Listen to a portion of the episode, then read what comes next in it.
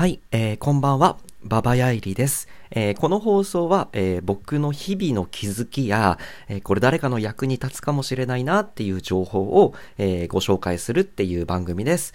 で、僕は日々、えーと、絵本を書いてみたり、このラジオトークで、えライブ配信をしてみたりして遊んでます。よろしければお付き合いください。はい。えっとね、今日お話したい内容はですね、結構面白い。我ながら。あのね、スティーブ・ジョブズの話をしてみたいと思います。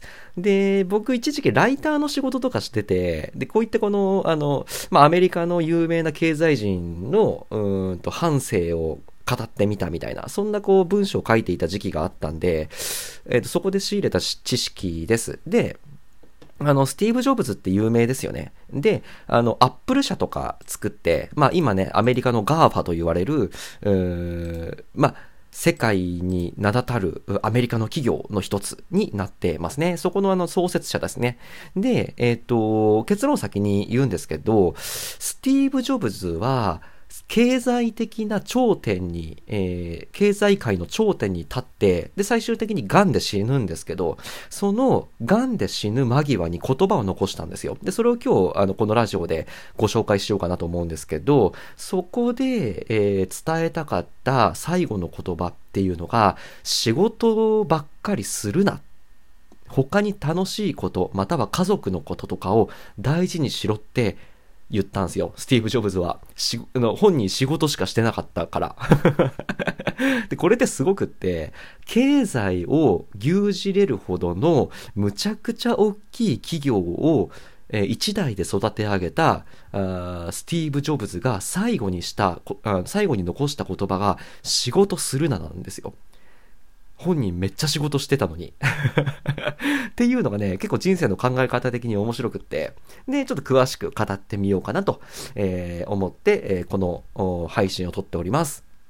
はい。では、うんと、スティーブ・ジョブズが最後に残した言葉っていうのがネット上にアップされていたので、ちょっと音読しますね。若干長いです。えーいきますよ。はい。えー私はビジネス界の中で成功の頂点に君臨した。他の人の目には私の人生は成功の典型的な縮図に見えるだろう。しかし、えー仕事を除くと喜びが少ない人生だった。人生の終わりには富など私が積み上げてきた人生の単なる事実でしかない。病院でベッドに寝ていると人生が走馬灯のように思い出される。私がずっとプライドを持っていたこと、えー認められること、富と、富など、えー迫る死を目の前にして色あせていって何も意味をなさなくなってきている。この暗闇の中で生命維持装置のグリーンのライトが点滅するのを見つめていて、機械的な音が耳に聞こえてくるだけである。神の息を感じる。死がだんだんと近づいている。今やっと理解したことがある。人生において十分にやっていけるだけの富を積み上げた後は、富とは関係のない他のことを追い求めた方がいい。ここですね。あ、これ今僕の言葉ですね。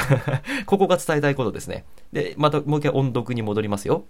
人生において十分にやっていけるだけの富を積み上げた後は、富とは関係のない他のことを追い求めた方がいい。もっと大切な他のことを。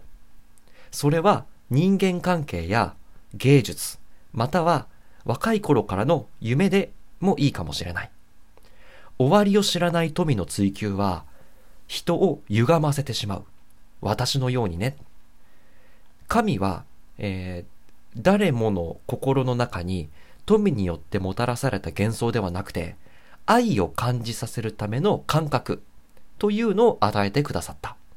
私が勝ち取った富は、私が死ぬ時に一緒に持っていけるものではない。私が持っていけるものは、愛情に溢れた思い出だけだ。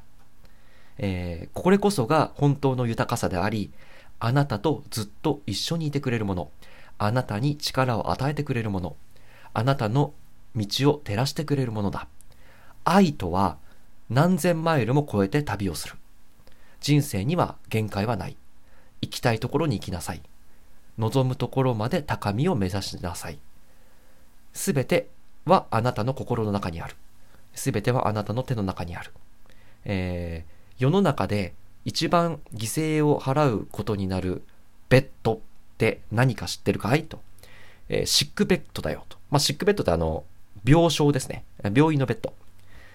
で、あなたのためにドライバーを誰か雇うこともできる。お金を作ってもらうこともできる。だけれど、あなたの代わりに病気になってくれる人は見つけることはできない。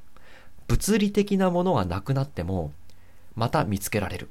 しかし、一つだけなくなってしまっては、もう決して見つからない、見つけられることができないものがある。命だよと。えー、手術室に入るとき、その病人はまだ読み終えてない本が一冊あったことに気づくんだ。健康な生活を送る本。ってね。これアメリカンジョークっぽいですね。あなたの人生がどのようなステージにあったとしても、誰もがいつか人生の幕を閉じる日がやってくる。あなたの家族のために愛情を大切にしてください。あなたのパートナーのために、あなたの友人のために愛情を注いでやってください。そして自分を丁寧に扱ってあげてください。他の人を大切にしてあげてください。っていうのが、えー、スティーブ・ジョブズが最後に、えー、綴った言葉であります。まあ簡単に言うと、仕事ばっかりしてるなと。えー、目に見えるお金みたいなものに取り付けられ、取り付かれて、家族とか友達とか、あの、そういうのをないがしろにするなと。俺は、えっ、ー、と、金にまつわるものは全て手に入れたけど、死ぬ間際になって、やっと気づいた愚か者だと。